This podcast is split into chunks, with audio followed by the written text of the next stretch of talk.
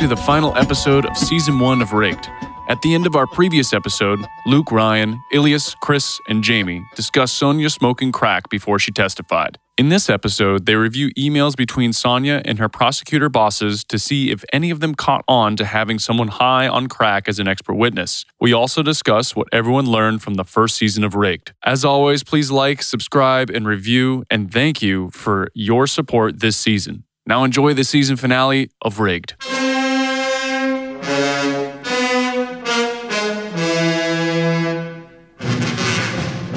So she was smoking crack before she would testify.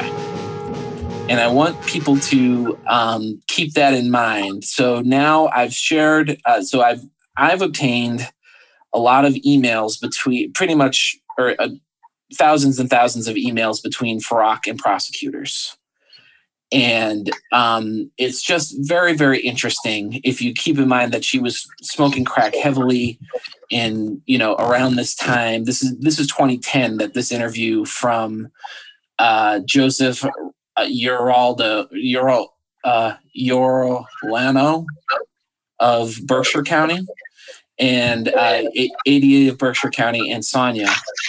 And um, this was June or March 4th of 2010. He says, Sonia, you are the superstar witness for our office.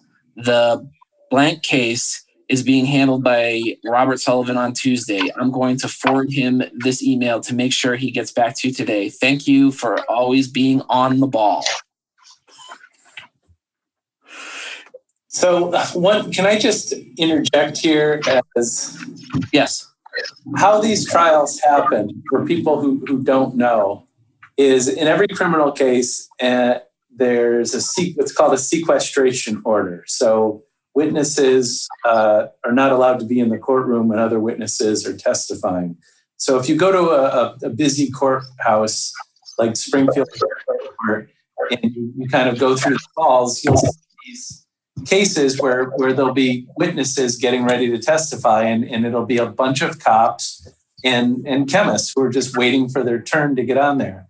So Sonia Farak, who's testified that she made a habit of getting high before testifying, would often find herself out in the hall, literally sitting next to the police expert that the prosecution would put on to say, I know what a crack uh, user looks like. And the defendant in this case obviously is not a crack user, he's a crack dealer.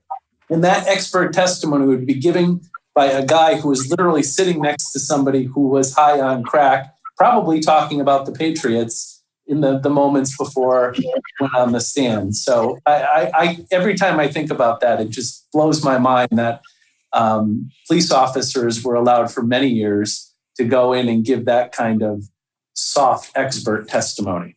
Well, even, I mean, I'm sure you've both read your share of police reports where the officer says, and I could tell by the glassy look on his, you know, and, and the odor of whatever. I mean, if you smoke crack, is there not uh, some sort of odor? I have no idea, but I just feel like the, the, um, the very keen perception skills police have honed in the process of writing police reports seem to be absent uh, in this case. Well, and, that's a great point by both of you guys. I mean, they, they get up there and they say, Oh, we know what crackheads look like. We know what these crackheads are. Here, Sonia, come tell us about the weight of these uh, of this drugs that you tested. Like clearly, who had just freaking smoked crack five minutes beforehand. It, it's such a joke.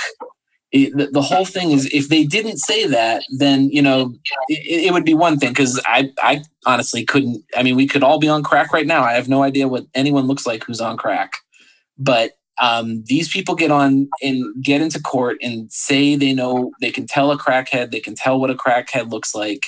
And meanwhile, they literally were throwing a crackhead up there to lock people in jail and give expert testimony. It's unreal. So he, the next email is between Sonia and um, an ADA, Robert Schmidt said ADA from April 16th of 2011. It has to do with uh, th- this scientific approach for uh, marijuana. I looked up my notes for the case that he was working on, but I did not get the total net weight of the marijuana in the 13 bags since the new marijuana law did not take effect until January 2nd, 2009. And this submission was brought to the lab on December 17th, 2008. I did, however, get the total gross weight of the marijuana in the 13 bags, as well as the gross weight of the bag I analyzed. The bag I analyzed was a gallon sized Ziploc uh, plastic bag. I've looked through my notes for the past year and found 12 times that I analyzed and calculated the net weight of a sample with vegetable matter, marijuana, in a gallon sized Ziploc bag. The average weight of the empty uh, gallon sized Ziploc bag was 9.37 grams. Um, even assuming that the weight of the gallon sized Ziploc plastic bag that I analyzed in this case is three times the high end of that range. The net weight of the marijuana in the one bag I analyzed is still 100 grams, way over the ounce limit, but definitely under the 50 pound trafficking limit. Plus, with 13 bags, I would assume that this would be a distribution case, case with penalties higher than that of a simple possession. I hope that this has helped. If if you need the exact net weight of all 13 bags, the submission will need to be resubmitted to the lab through the Springfield PD. F- please feel free to contact me should you have any more questions. Thank you, Sonia. Well, that sounded like some science right there.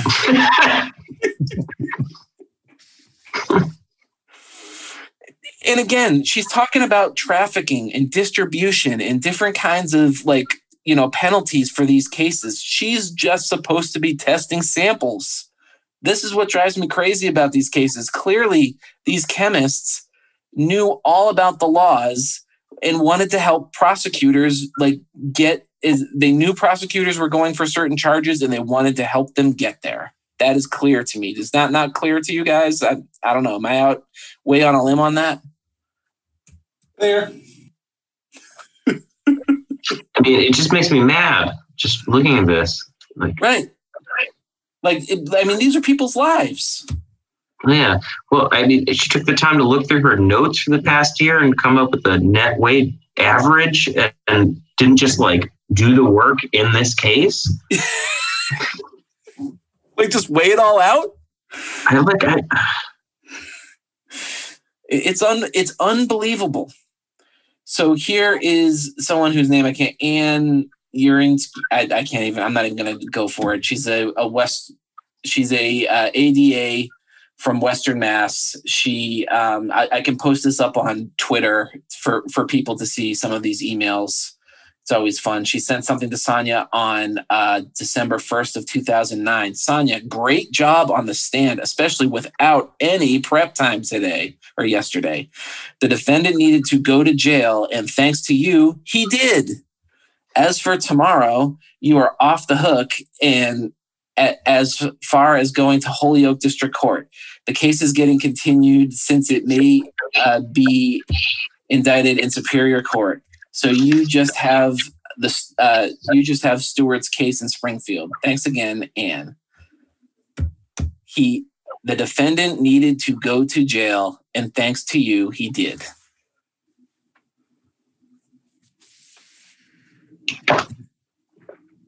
I'll just leave that out there. And then I, I mean, a lot of these between um, I could I, I'll I'll go on and get some of the uh, and, and get some of the more outrageous ones, but again, to me, this this hasn't been fully explored. Ilias knows that I I hammer this all the time, but the, the, these witnesses are are not supposed to be biased, and I and I think I'm being naive because I don't work in the system and I don't um, understand. But it, it just seems to me that the the DAs here have biased all of these witnesses and and literally tell them that they're responsible for keeping the streets safe. Do you guys see that as a common theme through these emails? Yeah, I, I think we talked about earlier. I mean, it's it's fine to tell one of your witnesses like, "Oh, you did a good job," and you know that portion of your testimony was really clear. Thanks, but not like that guy needed to go to jail. Thank you, and I'll call you next week. You know that sort of thing is right. It's it's overly suggestive, and I think that the uh, the, there is data, and it's it's gr- a growing body of data that suggests that the more suggestion of outcome you make, the more the results skew in your favor, and and in this context, the more someone's rights are violated. Uh, you know, if you make no suggestion, and these people are really calling balls and strikes sort of neutrally, uh, then uh, then at least nobody can be um, uh, uh, overly worried that they somehow are going to be targeted for improper review. But when you're overly suggestive, and there's data now showing that fingerprints are prone to this, um, uh, I think there's also um, DNA issues that are emerging, uh, and uh, and obviously we know that for years the FBI and others peddled junk science with hair and carpet carpet fiber and high velocity explosives. So there's a tendency to already peddle garbage, and now you don't help it when you tell the person, "I really need more garbage." And that's what that's what happened here. And I think we need to. And Jamie, you're absolutely right. We need to be frank that that in in many ways prosecutors are the root cause and the blame of this. I mean, I think they're not the victims. They're, not the ones who didn't know this was going on. They were they were basically begging for stuff like this to go on. And, and I and I always return to the the, uh, the Massachusetts top cop, cop top prosecutor at the time went to the Supreme Court two years before this and said that these are neutral and detached scientists and that's where I mean these kinds of emails are are obviously they're biased. They're on the law enforcement team. They're part of the law enforcement prosecution team, and and and that's a problem. But not being honest about that is, I think, in many ways, an even bigger problem. And it's a systemic one. I mean, the people who are running these labs by this point had grown up in a system where the Massachusetts legislature, which again is starving these labs for money, had created a system where um, samples uh, tested that led to convictions would um, come back to the lab by way of, of, of a drug uh, lab fund, that they were being funded by positive results for many years. And for labs that just didn't have a lot of money, then you know this could be the difference between overtime or no overtime, or keeping a, a last hire uh, as a recession shows up. So the the way in which it was structured um, created and fostered these these inappropriate relationships that uh, were kept from fact finders, that were kept from defense attorneys, and as Ilya said quite eloquently, you know, created in this feedback loop where the people giving the testimony uh, were were were entered that room with with a kind of a predetermined uh, outlook that in close calls, I'm sure, time and time again, caused them to come down on the side of prosecution as opposed to what a, somebody who didn't have a kind of stake in the outcome would have otherwise done. Right. In in civil uh, litigation, the first question you ask the other side's expert, uh, who's a you know paid witness, right? So everybody knows where the loyalty is. But the first question, and and and the answer can be devastating, is uh, are, you know are you an expert for both for both uh, sides? And the expert that says no, I only do defense work, uh, you know that that's a problem. Uh, and I don't I don't retain experts that will say I only work for plaintiffs or only work for defendants um, for that reason. So there's an email here, but let me just make one point before I get. Um, so to, to piggyback on everything that's that's been said, I always give an example of this as that these chemists, first and foremost, are human beings, right? So if a, a, high level law enforcement official, which an ADA, I mean, you can argue high level, whatever, but to a chemist, an ADA is absolutely a high uh, ranking law enforcement official. If they come to you and tell you, hey, you know those drugs that you got to test? Yeah, that's for this guy who is a total scumbag and needs to be locked in jail. So please get me those re- results ASAP because if you don't, like he could get released out of prison and we need we need those results as fast as possible. And so you're the chemist, you take the drugs back to the be- your bench, you start testing them and there's a problem. They come back negative. negative, and coming back negative should not be a problem. If you're, as the highest ranking law enforcement official said, if you're an independent chemist um, in front of the Supreme Court, if you're an independent chemist, who gives a crap if it comes back negative or positive? It doesn't matter. But you were just told that these are drugs that uh, belong to someone who could endanger p- people's lives by a law enforcement official. So, what are you going to do? You know, that's the question. If it comes back negative, you test it again, it comes back negative. What do you do? And I think the answer that we know is you say it was positive or you make it positive, right? That or you that test it is- enough That's logical to me. Go ahead. or you test it enough times that if you do get a positive result, uh, that that in and of itself is sort of meaningless. I mean, I think the, uh, it's never been explained by the OIG why you needed to test samples uh, five times. I, I, I recall that that some were tested as many as five times. I think there were some that were tested more. Why would you need five tests? Right. Uh, I mean, you don't get, you know, it's, it's like imagine a road test where you like crash into the cones and the guy is like, well, you know, just try it four more times. Um, it doesn't work that way. Right.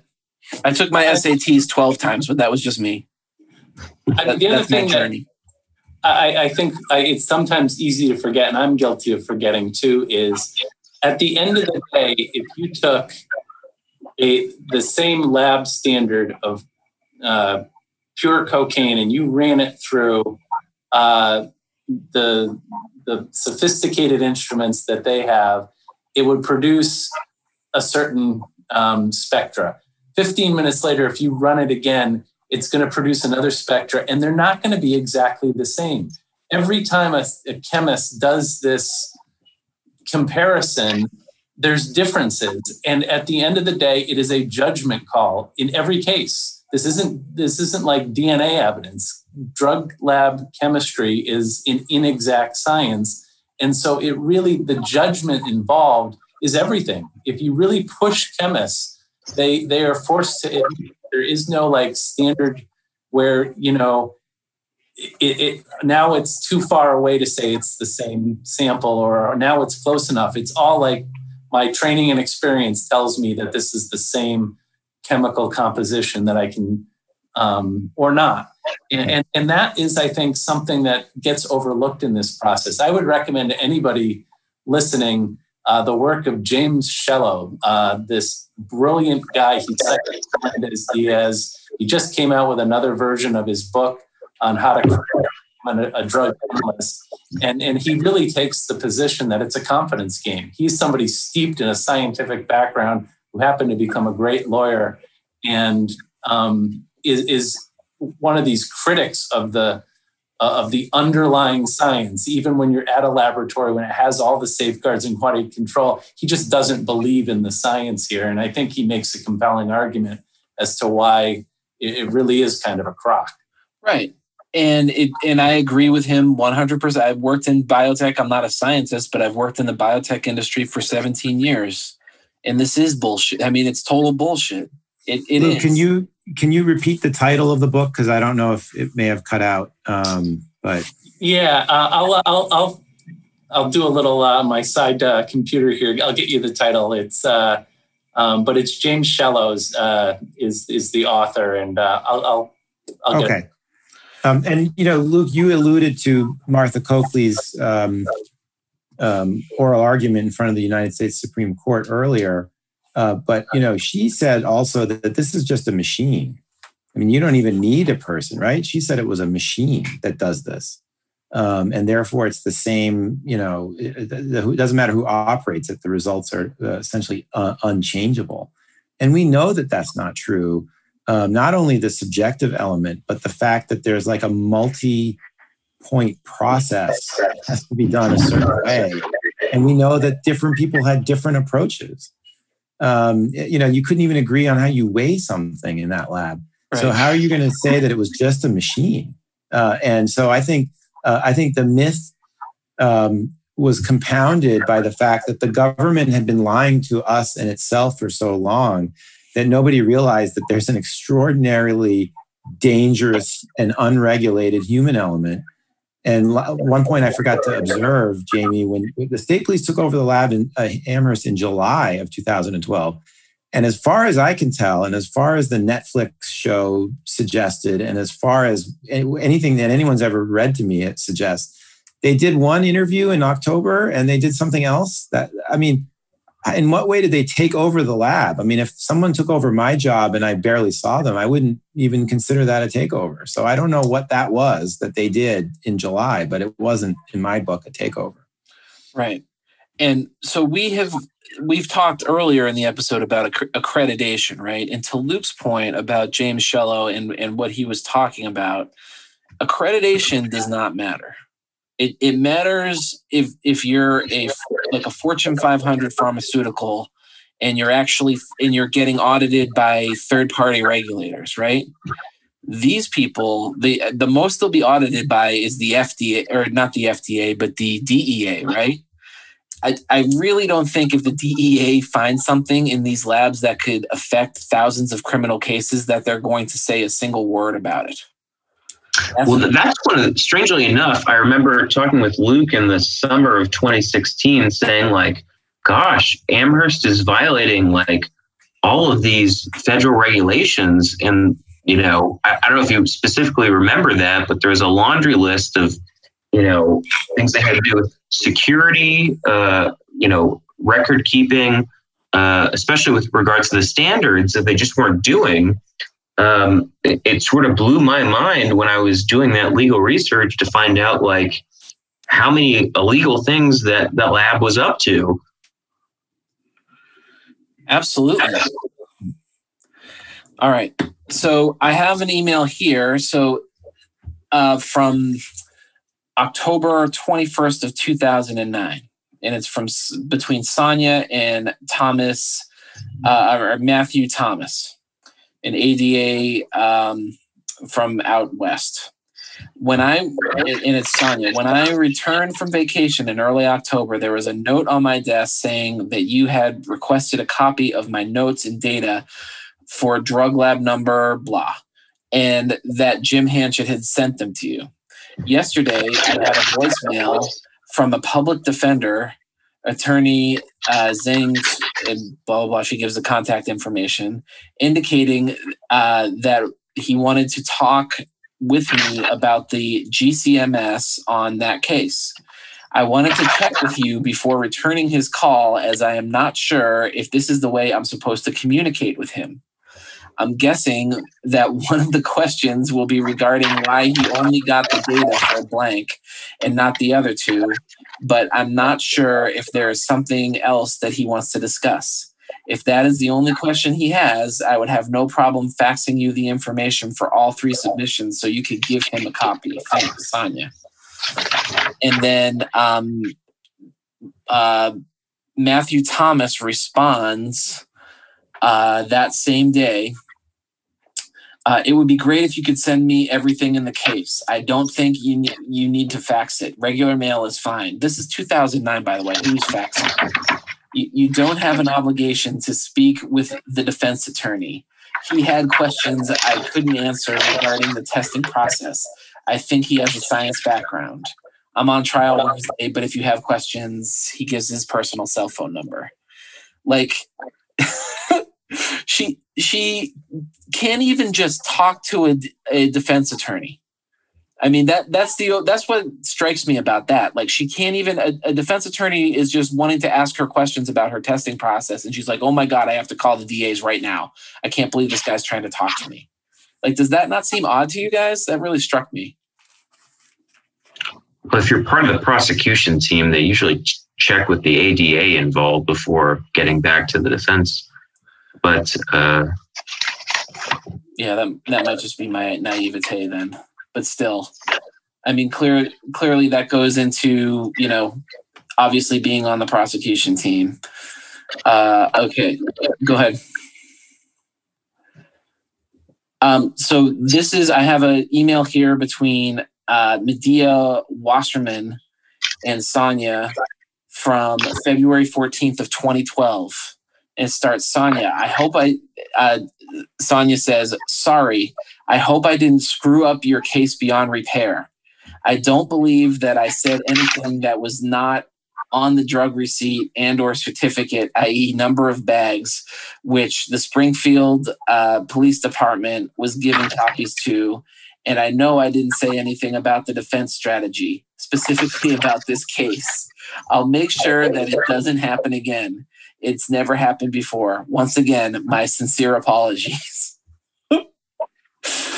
And then she responds, Hi, Sonia, you won't believe this. The jury was a hung jury. They could not reach a verdict. A mistrial was declared. Therefore, we will get this case again.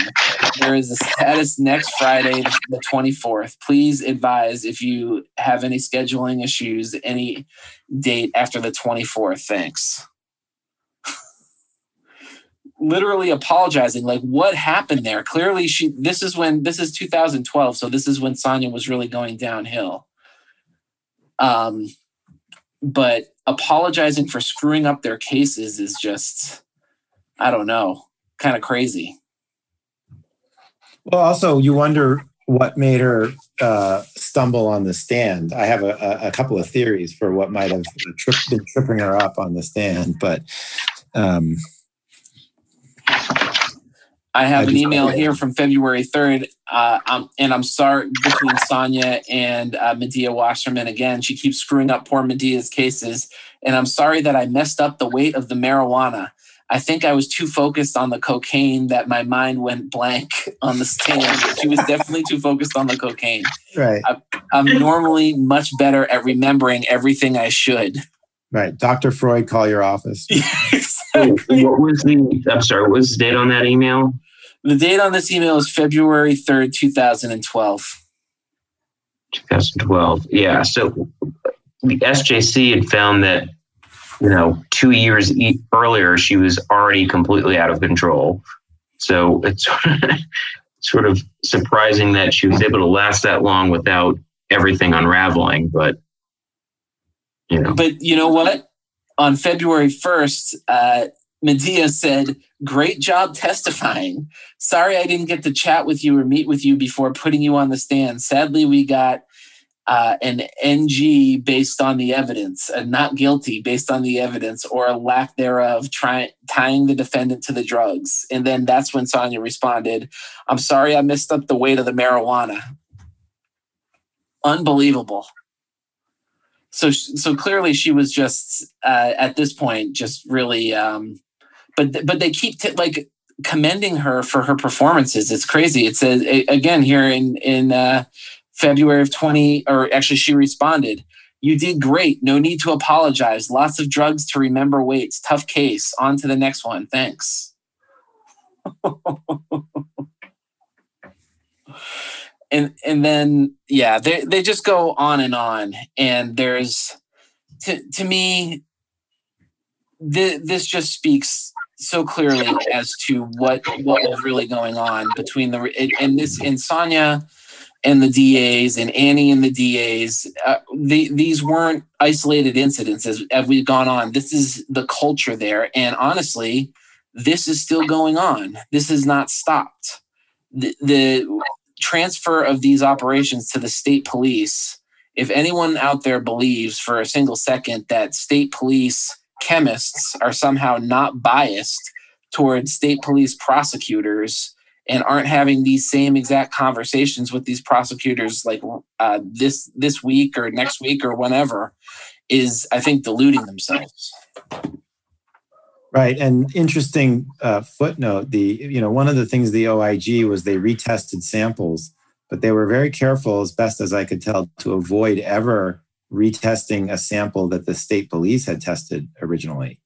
And and uh, I wonder if that's to make sure that you keep the lid uh, on, uh, on Sudbury, because God forbid that you have a third lab that has inconsistent results um, with a, a, an actual accredited, um, um, you know, independent lab.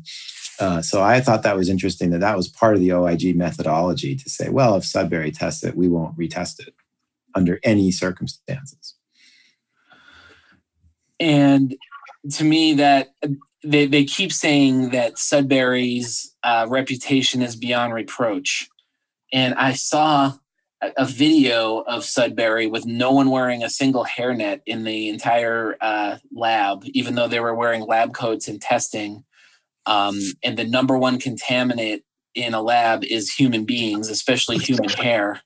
And They don't just do drug drug testing in that lab. They do DNA stuff in Sudbury, right? No, I, I thought at the time they did do drug testing. That's that's what they were saying. No, I'm, I, I'm saying they don't just exclusively do drug testing there. Oh no, yes, they do. They do other testing as well. But this, but the article on the news was after Annie Dookhan was arrested. They went to show us what a real drug lab looks like, and so they went to Sudbury to show the drug lab operations there. And I saw chemists uh, just performing without the proper PPE, and it just really struck me. And I think that um, that that lab if if it was put under the kind of scrutiny that we've seen we would see very very interesting results there because we already have um, as we've seen with the 2014 class e stuff um, those labs were falsely identifying drugs as class e that weren't class e 36 times. yeah. So right there, um, that's malfeasance. It's already been proven. And so where there's one, I'm sure there's a mountain of stuff that we're not even seeing. And amazingly, there's been no actual investigation of that issue. And the media, No. as far as I can tell, has, um, if they've touched it, it's been um, barely. Right. Um, so we I, I want to just kind of go over so Luke had brought up the um the the standards, the no the fact that there was no concurrently run primary standards for most of the processing at Hinton. So at the Hinton Drug Lab, analysts were expected to analyze data results by comparing an unknown with known authentic standards present in every single run. Positive identification is made uh, when the unknown and standard uh, had consistent retention times with plus 2.5% and mass spectral acquired in full spectrum scan mode fragmentation patterns. The same rule applied at the other Commonwealth drug labs not under the direction of the DPH. For example, in Worcester, class A, B, C, or D drugs had to be compared to concurrently run primary standards, and some Sudbury protocols mandated the comparison of ion spectra and or retention time with reference standards. Asked whether she used to use uh, standards with her testing every time that she did a test, or whether there was something locked into the machines that already gave her the pre-result. Farak testified that when she thought she had some positive oxycodone, she would run an oxycodone standard. On February 19th, 2010, Farak assigned to Farak was assigned to identify the contents of a capsule, sample uh, number, blah blah blah. Amherst uh, draft protocol for the identification of the capsule suspected of containing class A, B, C, or D substance called for an imprint identification, followed by GC screening and confirmation with MS. The procedure confirmed with uh, SWGDRUG methods of analysis drug identification. After Farak's pri- uh, preliminary imprint analysis suggested that the sample contained oxycodone. She injected a portion of the sample in a vial and performed an instrumental analysis. The first vial in that run, as reflected by the sequence table, contained a, the lab standard cocaine and heroin mixture and was followed by a blank. The sequence table does not reflect that Farak, that ran an oxycodone standard, skipped a, required part of the analysis. So th- this is this is just an example, but clearly these guys were not. So so was this just Sonja who was not running uh, these standards, Luke, or was that basic lab operations at at Amherst, to your knowledge? Standards cost money. They're, they're, they're really expensive. James Hanchett testified that. He's like, Do you have any idea how expensive heroin is? so we got their standard, they're like their books, and and they just stopped purchasing them like around the time that Sonja Farak showed up. So No, nobody was using the oxycodone standard. Luke, I don't know if we've personally had this conversation before, but it's been discussed in previous episodes. If you go and look at USP's uh, catalogs for how much these things cost, it's like 70 bucks. It's like 70 to 150 bucks per whole vial. And that's not what they use for each run. They use like a microgram from the vial in each run. So I think we worked it out at some point. It's like $4 a test. Yeah, I mean, when you're talking about the Amherst Drug Lab, what I think, if you've ever read Grapes of Wrath or seen the movie where they've got like this family truckster that's always breaking down and they have to keep fixing it, and it's that's what it was like. I mean, they had these secondhand Hinton um, machines that they were just like they were the, the mechanics. I mean, Sonja Farak was literally like plugging these things. They were using um, you know the, the, the standards for replacing these caps that you inject these things into call for like weekly replacements of these septa and they'd have them in there for six months. Uh, it, it, it, was it was on a university campus. It kind of had the feel of like a university dorm room. It was not a, a facility that had any any spare change. This was cash strapped in every sense of the word. So yeah four dollars a test might not seem like much but for james Hanchett, uh, this was they, they just didn't have it in the budget. And and uh, just not to gloss over something that's less important, uh, but um, the the imprint analysis, I think, was the phrase that was used. Uh, that sounds like something more than it is. That's actually just looking at a picture book of pills and picking the one that looks the most like this pill. That it, uh, uh, there hasn't been enough discussion about how that was an integral and sometimes I, I understand but i could be wrong the sole part of a lot of class c identification was you open your big book of drugs and you flip through and you find and anyone who's ever taken a pill knows it doesn't say like ibuprofen on it. It'll say like 500 or c12 or it'll be red with a little off-centered uh, line down the, the middle of it. I mean you know good luck claiming that that's scientific I mean, doesn't it sort of sound like dry labbing? yes, that is. Yes, it's very dry. It is. Yeah, very it's very dry. dry. Not at all wet. No, like a wet market. It, it, it, dude. It's it's the classy, and that's why they did Class E's. That that's why they wanted to bucket everything they didn't know as a classy, because it wasn't an actual test.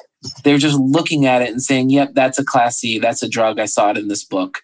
And it's like, well, did you bring the book to trial? Where did you see it in this book? What does that even mean? No one really ever a- asked that question and they knew it. So they would just bucket everything that they didn't know or knew that was not illegal in Massachusetts into the Class C category. Now, Luke, do you know of any of these Class E's um, that the General's office is? Do, do you know of any of those cases? Have any been dismissed? Um, I mean, they were dismissed if they were at the lab between. I, honestly don't know. I mean, when the, the the inspector general came out with its supplemental um, report, I mean, that was that the way that was written was was really remarkable because that was a scandal. That whole whole report, like the the underlying data, was scandalous, and it was just very blasé. Um, but whether there was a um, I mean, there were just there's just been so many convictions that have been vacated and dismissed. I, I think the answer is yes, that they've gone back and looked and realized, oh, all of these hundreds of sample cases where chemists said it was classy when it's really not were are off the books. But um, right. yeah, there's, there's, yeah, there's never been a, a report to that effect. At, at best, they said we notified the DAs, but like at the same time, you know, I was working with the ACLU on these negative drug cert cases, and we notified all the DAs in the state, and like three of them got back to us, something like that. So, like, just sending out a letter to the DAs Association doesn't really cut it. Right. And the, no, it doesn't. The other scandal of that supplemental OIG report was that some, suddenly between the first and second report, all the chemists lost their names. They just became a chemist. And, and probably that happened around the time that someone was writing the part where Annie Dookhan and Sonja Farak were emailing to conspire on how to lie about BZP certifications, uh, or where they were recounting how there were drugs that were uh, falsely rep- certified to be uh, illegal when they weren't, uh, that didn't involve Annie Dookhan at all. So yeah, problem solved. Can, just call them chemists. Yeah. yeah, you can go back through the supplemental report and the Hinton drug lab evidence database, match up the sample numbers. It's not all Dookhan uh, cases that they mention in there, and there's no discussion of that fact at all in the supplemental report. It just makes it seem like Dookhan is still the sole bad actor. You know, we found these, you know, half a dozen or a dozen uh, problematic cases. Uh, we notified people, and that's the end of the story. They don't tell you that uh, there were multiple cases with totally unrelated chemists who certified something as a drug when it was not a drug. Yeah. And, and I mean, they don't, they're, they don't say the attorney general's office had a whole investigation on it in two, 2014 we've shown that in on this program we showed the the email uh, it, it, it, it's unbelievable. And and also they they never once mentioned the state police either that they were doing the same exact thing. They never once brought that up which is mind-boggling to me. Go ahead. I'm What's the class yeah. Yeah, I mean the the Dookhan Farak email. I think it was from April twenty third, two thousand and eleven, where they're basically saying, you know how the mass general laws are for keeping up with the times. I mean, it, it's it is outrageous, but I think the thing that gets lost there is they're they're coordinating about how they're going to handle um, a case if the if chemists from these two labs are going to be on the same standards BZP case and they're both basically saying, yeah, this is how we do it here. This is what my supervisor told me as to how we're going to do it. This is not two rogue chemists. This is two people who were later convicted of crimes, but they're just discussing lab policy, which is to deliberately mischaracterize a substance because state reps haven't gotten around to doing it. And, and, and that's lab policy. Yep. Right? and like you said they were so blasé about it in the report but what it really was was they were coordinating to give false testimony right that's what they were doing right yeah so uh, so contamination has anyone discussed contamination uh, in association with the amherst lab that you know of luke no i mean again uh, to my great frustration, uh, the the from what I can tell, uh, you know, this is a very real danger. This idea that you have somebody who is uh, licking, snorting, smoking, eating uh, these substances in, in, in these environments where um, the danger for cross contamination is is really enormous. And I mean, I think the, you know, what we know, like 90 something percent of all of our uh, paper currency in the United States, you, you can test and they'll have traces of cocaine in it because that's what these substances, um, they're, they're microscopic. And, and, and, if you're not careful with them, uh, they can end up places and, and turn a, a negative into a positive. But I, I don't think anybody has, no judge, nobody wearing a black robe has, has seen fit to kind of go and, and take that leap. I think the, the, the low hanging fruit has been all right, the chemist was stealing the drugs and smoking it, and the other one is, is deliberately cooking the books. Let's just stick with that. The, the science piece and the dangers of the, the shortcuts, uh, like contamination, is, is never really been I think, addressed seriously when it's in fact a, a huge problem. Right. Yeah, I mean, it certainly has never been addressed seriously. I just wanted to add when the litigation CPCS versus AG was going on, uh, I got asked to submit an affidavit talking about how many samples and how many convictions might be in question. And the very last footnote I added was well, gee, uh, she um, admitted to opening evidence bags in the evidence locker room and smoking crack therein, um, those might be contaminated. So as a result, I'm going to include, uh, you know, those numbers of samples uh, into the analysis.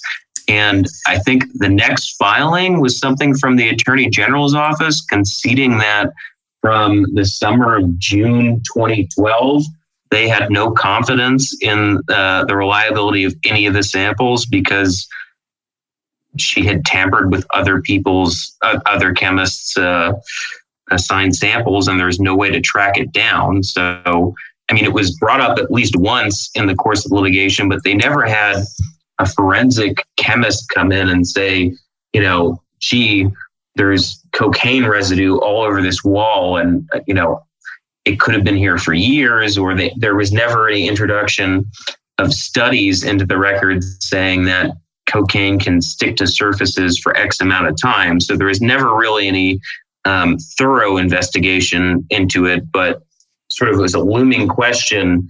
If she was in there cutting open bags and smoking crack, that's probably a problem.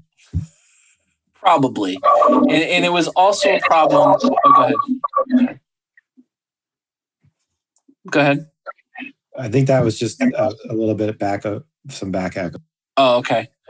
Um, it was also a problem if they if chemists uh, stored their drugs in open containers, as we talked about last time with Annie Dookhan, because there is, I believe, a 12 inch radius around, or at least uh, they did a study at Hinton about contamination and the 12 inch radius around an open container that could contaminate anything within that 12 inch radius, right?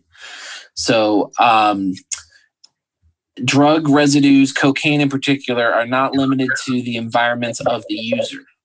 And SWGDRUG recommends that work practices uh, that prevent contamination to make sure that you know you're you're operating in what's called a closed process where you don't have open containers next to each other so that they can t- potentially uh, the the chemicals can waft from one contain- open container to the next and contaminate it. So heather harris testified that the fact that the chemists sometimes left samples unsealed in a temporary safe introduced the opportunity for cross contamination to occur and but that's not the only source of contamination. Carryover from prior GCMS runs could also result in cross contamination. This phenomenon occurs when an instrument retains an analyte that in, uh, that interferes with the evaluation of a subsequent sample. Carryover may originate from the syringe, the injector line, uh, liner, the gold seal, uh, the bead of the column, or the contaminated blank. Carryover will have the same retention time for that analyte if it was normally injected. And negative control tests help prevent false positives. A blank is a type of negative control. It is a specimen not a, not containing an analyte or other interfering substances. So that's why they ran blanks through these machines. It is typically made up of the solvent that uh, the sample is dissolved in. And then the Hinton uh, protocol stated quality control for the GCMS laboratory laboratory goes beyond tuning the detector. Operators must uh, ensure carryover does not exist between samples or between a standard and a sample. This is accomplished by running blanks, the solvent that the sample is dissolved in, between the vials before standards and samples. For blanks with carryover above the column bleed levels, the, sa- the following sample should be reanalyzed. After time, fresh blanks need to be prepared due to material leaching out of the cap spectrum. The written policy for the drug abuse laboratory at the UMass Medical School in Worcester says all auto sampler runs will have blanks before each sample. So basically, I'm not going to read all this, but you have to have blanks before each sample. Hanchett testified that they would run a blank after the standard. When or whether to enlist another blank depended on the individual. Hanchett testified there was no set pattern. It was really up to the individual. Uh, that James Hanchett and his, you know, he, he, him and his quality standards. Uh, Hanchett claimed that some individuals would use this discretion to go five, maybe 10 samples in a row before enlisting another blank. Hanchett acknowledged that some instruments are prone to carryover, especially when they're dirty or samples are overloaded. In his mind, an instrumental analysis of a blank sample took 10, 12 minutes to get nothing accomplished. I love I mean, that it's guy. like saying like stopping at a red light or a stop sign up to the individual driver, right? Yeah. That's not how it works. It's their discretion, dude. And when you do stop, you're not accomplishing anything that you're trying to You're wasting time. Dude, stop wasting my time with your quality bullshit. And and by the way, it would have been possible as a statistical matter to look back at the runs on a, a sample by sample basis through each carousel and attempt to determine if there was statistical evidence of carryover. Uh, that could have been done, and I don't think that was even attempted. Uh, and so that's a, you know, a concern because we assume what no contamination because no one checked. Nope. Obviously, you know, you just hide under a bunch of coats and hope everything turns out okay. So on June 22nd, 2011, Farak ran a blank immediately after the cocaine heroin standard. The chrom- chromatography, uh, the, the chromograph indicated that the presence of three peaks, a clear sign of carryover.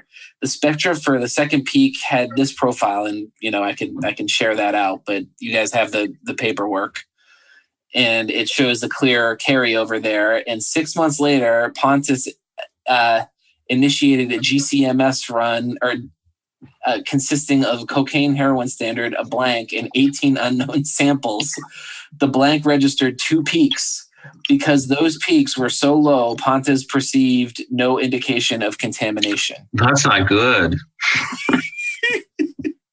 But dude, it's up to the chemist. Please don't don't introduce any kind of standards or standardized processing here. It is just up to the chemist. We got to keep And this train moving. Right, and then 18 samples in a, uh, uh, uh, uh, you know, C samples in a row. So I wonder what that 18th one looked like. No contamination. It had, it had 18 peaks. Yeah.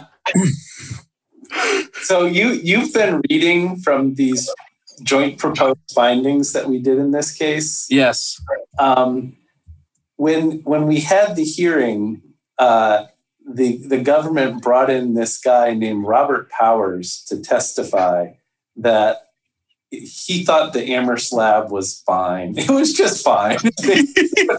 His testimony was he was like, "Don't worry about it. Just it's fine." uh, or it was fine because it's 2016 and it's all boarded up. So, you know, we're in the middle of this crazy hearing.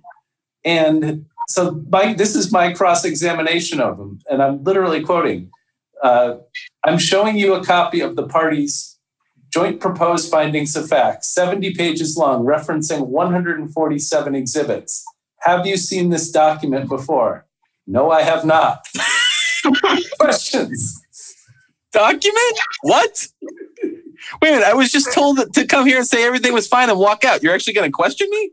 we, we did this, we spent you know a, a healthy chunk of like a season like all of us like chris you were involved in this rebecca was involved with it nathan was involved in it this 70 page thing like you've been reading it like these are all Right. examples of just in real big problems and the expert on the other side who could have had this for months never saw it and, and was perfectly comfortable offering the opinions that he did You know what was what was most upsetting to me was in in Carey's findings, as good as they were on the prosecutorial misconduct side, he totally got it wrong on SWGDRUGs. Like SWGDRUG is recognized universally in federal courts and in state courts everywhere as the floor. As far as I know, Judge Carey's opinion is the only opinion in the United States or anywhere else saying it's fine to fall below SWGDRUG uh, and you can still possibly have reliable results. And um, the reason that wasn't challenged uh, was, as I was told by Jim McKenna, the remaining cases that weren't dismissed immediately as a result of Carey's hearing were subsequently nolle prossed so that there was no chance to appeal it. And I was sitting there in oral arguments in CPCS versus AG, and Justice Gaziano was like, well, you guys really liked the portion of his argument that was about the prosecutorial misconduct, but he's got all this other stuff about the lab. And I was just wanting to scream into a bag because no one had an opportunity to challenge it because the DAs all realized that it wouldn't pass muster, and that's why they nolle prossed the cases. it's insane. The thing that galls me the most about SWGDRUG is that if you were like, how do we follow SWGDRUG? Step one is to have written protocols. Step one. So we followed SWGDRUG except for getting any of the steps from one on correct. I mean, I don't, I don't understand how you could even say you follow it. Yeah, I, I, think of SWGDRUG as like you're swimming in the ocean and you've got like a nostril above water. Like that's SWGDRUG. If you're below SWGDRUG, you are drowning. Yeah. SWGDRUG is the bottom line. It's the basement. It's it's it is not your standard. And they couldn't even hit that.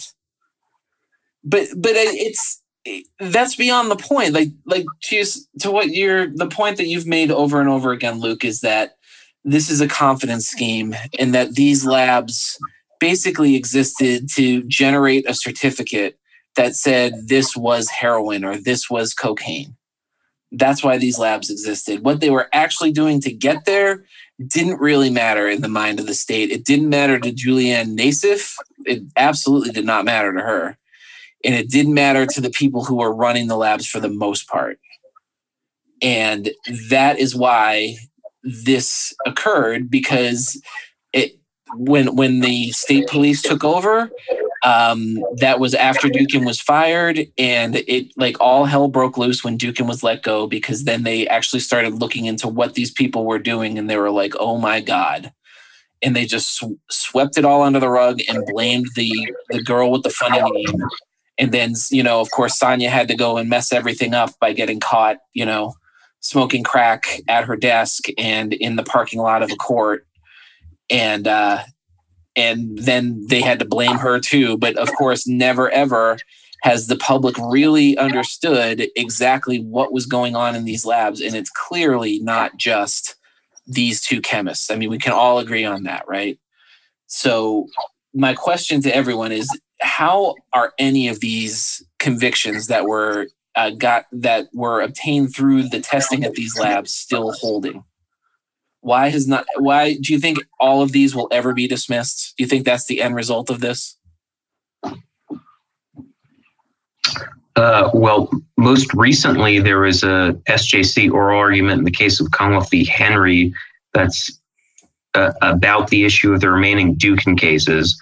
So there were about 300 of them, and that case was basically about you know how litigation should proceed. Um, I don't have to get into the specifics, but once we get an answer from the SJC about that, that will really clarify that entire issue. As far as Farak, um, you know, uh, uh, there's ongoing litigation as to the several thousand cases that she worked on at Hinton um, we've been working on for years trying to get all the information that the inspector general's office had. I think we have enough at this point in time in order to demonstrate prosecutorial misconduct. And if not that, we still have enough to um, vacate these cases. You know, uh, basically the fact that she was performing or reported performing more analyses than Annie Dookhan ever and the government knew about it within months of her arrest, I think that should be enough. You know, they didn't put it in their report. They never even mentioned Farak except in a footnote in the OIG's report. And they knew while the Cotto and Ware cases were being litigated that, you know, an expert hired by the government said that her numbers were potentially indicative of fraud. The SJC didn't have that in front of it in 2015. And I think when they look at it again, knowing that they've been duped, uh, I think that might be a game changer. Um, as far as the, the rest of the stuff that went on at the Hinton Lab, I know Jim McKenna is very interested in the issue of, you know, the failure to investigate with, uh, you know, that same expert saying that numerous other chemists at the lab should have been looked at very closely because their numbers were similar to Dookhan's for various periods in time. You know, I'm not sure where that's going to go, but that might result in relief for additional people. But um, you know, I, I, I can't but hope that the remaining Farak defendants get some relief because at this point in time, with everything the government's withheld, you know, they, they deserve it. Right. right. To me, it goes beyond just and, and Dookhan, though, right? it's got at some point it's got to extend to every single case in both of these labs but that's just me so closing remarks let's go around um, just just about you know this whole i mean you, you guys can can uh, craft something that you want but just closing remarks on what we've learned after years of of uh, looking at these cases between what the government says and what was actually going on uh, ilias if you want to start well, you, your question reminds me of the final scene in Burn After Reading, where the CIA agents say, "Well, what did we learn from this? I, I don't know, but we won't do it again." Um, uh, that's that's what happened here. I think uh, the, the the the the lesson is that when you consciously allow people to run amok and you consciously protect them and you don't investigate and you lie, this is what happens and we still don't know the full truth, but this is obviously a, a vulnerability in any system. Uh, and so, uh, not to tease a possible second season, but we have a few things that are still going to unfold.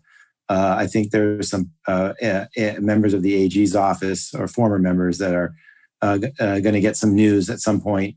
and there's some cases that are pending that Chris alluded to, and and and and Luke, you may have some thoughts that uh, as well. So there's stuff that could happen that we, you know, will will get further insight.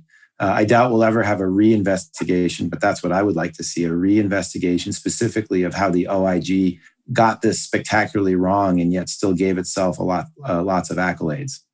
Right. And Luke, what, what are your uh, closing thoughts? What have we learned here?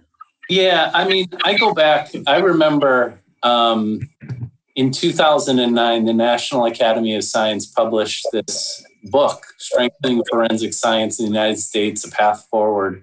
And two of my heroes in the profession of criminal defense, uh, Stephanie Page and Kathy Bennett, who were at CPCS for many, many years, went to a conference right after. I, I think it was before the report actually came out and they were kind of getting a preview of it and they came back and they looked like they had seen a ghost. It, they were really just mortified as to what was passing for science in courtrooms across the commonwealth and across the country. And it i'm reminded of it uh, from time to time as we have conversations like this that um, this this was foreseeable. This was something that um, and it was was was there and it was going to happen. And I continue to think that for as outrageous as this is, um, you know, this is not just something that happened in Massachusetts. I think we are in in some ways a, a fortunate place. Like Chris and I were able to devote huge parts of our professional lives as well as other attorneys like Rebecca Jacobs, um, to, to, digging in and rolling up our sleeves in ways that the way we fund criminal defense across the country, there's some states jurisdictions that are called meet 'em and plead 'em. Uh, you meet, you have such heavy caseloads that it's impossible to, you know, even talk to an alibi witness, let alone look at, you know, ask for discovery from a, a crime lab. So I think that this is uh, something that is an important in its own right. It, it, the, the, the, tens of thousands of lives that were affected um, uh, is, is, is the ripple effects of that are extraordinary. But I, really hope that um, you know the examination that you and Ilias have done uh, with this season uh, of rigged uh, contributes to this ongoing conversation that helps people understand that these places all across the country are doing stuff like this, and it's only a matter of time before um, these these things detonate. And when they do, the the the, the ramifications are pretty profound. Very well said.